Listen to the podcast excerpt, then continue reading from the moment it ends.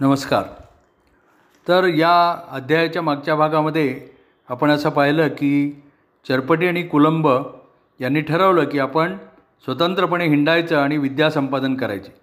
म्हणून मग त्यांनी तिथल्या मंदिरातल्या भगवती देवीला साष्टांग नमस्कार घातला आणि दोघं हातात हात घालून गाव सोडून निघाले. आणि तो कुलंब म्हणजे नारदच होता एक सर्वश्रेष्ठ हरिभक्त. त्याच्या सहवासामध्ये चरपटी असताना त्याच्या जीवनामध्ये प्रचंड परिवर्तन घडून आलं.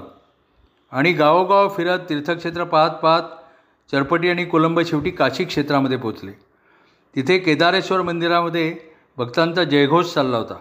जय केदारनाथ जय शंकरा जय पार्वतीपते. आणि त्यावेळेला चरपटी आणि कुलंब दोघं केदारेश्वराच्या मंदिरामध्ये मूर्तीचं ध्यान करत बसले. ध्यान करता करता कुलंबाने त्याला हळूच हलवलं. चरपटी समोर पहा. मग चरपटीने डोळे उघडले तर त्याला एक तेजस्वी ऋषी पुढे उभे असलेले दिसले. ते या दोघा मुलांकडे कौतुकाने पाहत होते. चरपटीने लगेच आपले हात जोडले.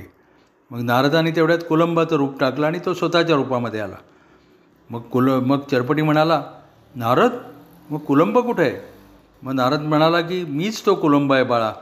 मग हे कोण आहेत? हे मच्छिंद्रनाथ आहेत. तोच तिथे दत्तात्रेय पण प्रगट झाले. मग नारद म्हणाला की बाळ हे दत्तगुरू त्यांना प्रणाम कर. मग चरपटी भांबावला. आनंदाने त्याचं मन नाचायला लागलं. त्यांनी दत्तांना आणि मच्छिंद्रांना नमस्कार घातला. मग दत्तांना नारद म्हणाला की मी चरपटीला आपल्या पायापाशी आणला आहे तो पूर्णपणे आता अनुतापाने पोळलेला आहे. आता त्याला तुम्ही सांभाळा.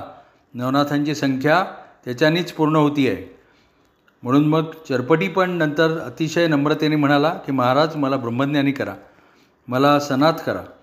मग नारद मच्छिंद्र आणि अवधूत म्हणजे दत्तात्रेय सगळे एकमेकाकडे पाहू लागले की आणि मग सस्मित वदनानी हसत हसत नारद म्हणा नारद म्हणाला की चरपटी गुरुशिवाय तुला शक्य नाही. मग तुम्हीच मला खऱ्या स्वरूपामध्ये दर्शन द्या. गुरुकृपेशिवाय तुला ते दर्शन सहन होणार नाही. मग चरपटी म्हणाला की नारद आपल्यापेक्षा श्रेष्ठ गुरु कोणी नाही. मग हे त्यांचं संभाषण चालू असताना दत्तात्रेयांना त्याची दया आली. त्यांनी त्याच्या मस्तकावर वरदहस्त ठेवला. चरपटीला तत्काळ ब्रह्मसाक्षात्कार झाला आणि दत्तात्रेय नारद आणि मच्छिंद्र त्याला तेजो राशीसारखे वाटू लागले. आणि त्यांच्यामागे लगेच शंकरही प्रगट झाले. चरपटी धन्य झाला. शंकरांचं दर्शन त्याला झालं होतं. मग शंकरांनी त्याला प्रेमाने जवळ घेतलं आणि दत्तांना सांगितलं की याला सर्व विद्या द्या. मग दत्तांनी चरपटीला चौदा विद्या चौसष्ट कला वेदशास्त्र पुराणं योग कर्म वगैरे सर्व विद्या दिल्या सर्व सिद्धी दिल्या. आणि नागात श्वत्थ वृक्षावरच्या देवतांनी प्रसन्न होऊन त्याला वरदानं दिली. त्याच्यानंतर चरपटीनाथ शंकरांच्या आणि दत्तांच्या आज्ञेने तीर्थाटन करू लागला.